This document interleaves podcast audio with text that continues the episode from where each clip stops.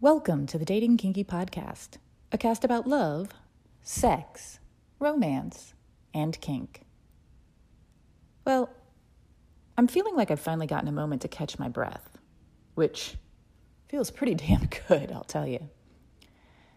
And today's unscheduled topic is a response and a bit of a rant to a comment left on yesterday's piece. So I'll just go right ahead with that. Shitty fucking behavior is still shitty, even when they stay. Yesterday, I wrote about using sex as a weapon and how it's shitty. I specifically pointed out in the piece that withholding sex is your right, that libidos fail for many reasons, including psychological, and not wanting sex is 100% valid.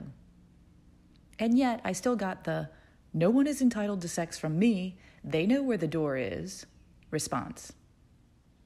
Which is true. 100%. Hell, I could say the same thing. However, that's not a rebuttal to the point I was making. I was pointing out shitty behavior. Saying, I have a right to be shitty because they can leave, is, well, telling, isn't it? I have never said, and I would never say, that anyone is owed sex. I said using sex to manipulate people without consent is shitty humaning. And yes, anyone can walk out any time. That doesn't excuse abusive behavior, ever. That's like saying, well, they stuck around even after I beat the everlasting fuck out of them in non consensual, non fun ways, so it must be okay to do it. No. Just no. Relationships are more complex, which I'm sure you know, than simply excusing fucked up behavior because they can leave. And having been in a relationship where I traded parts of my personhood for the chance that things would change, don't think I don't know that it was my choice and that I could have left at any time. I mean, to be 100% clear, I was not financially dependent. I did not have children. I was not in physical fear for my life.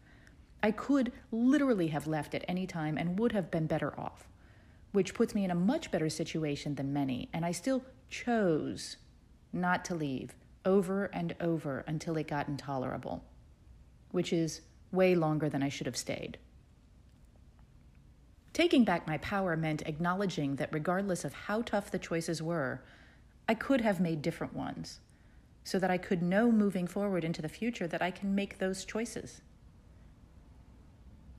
However, and this is a big, big, big however, that does not excuse the shitty behavior of my partner. Nothing excuses shitty behavior. Like treating others like you're entitled to manipulate and hurt them with sex or without. So, yeah, you want to blame others for staying when you're being shitty to them? That's on you.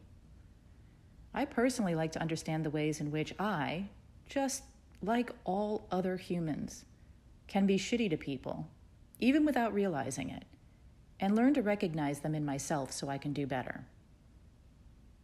And to be clear, I'm not saying that the person who responded to me with that comment is a shitty human. I don't know them at all. I double checked their account to be sure.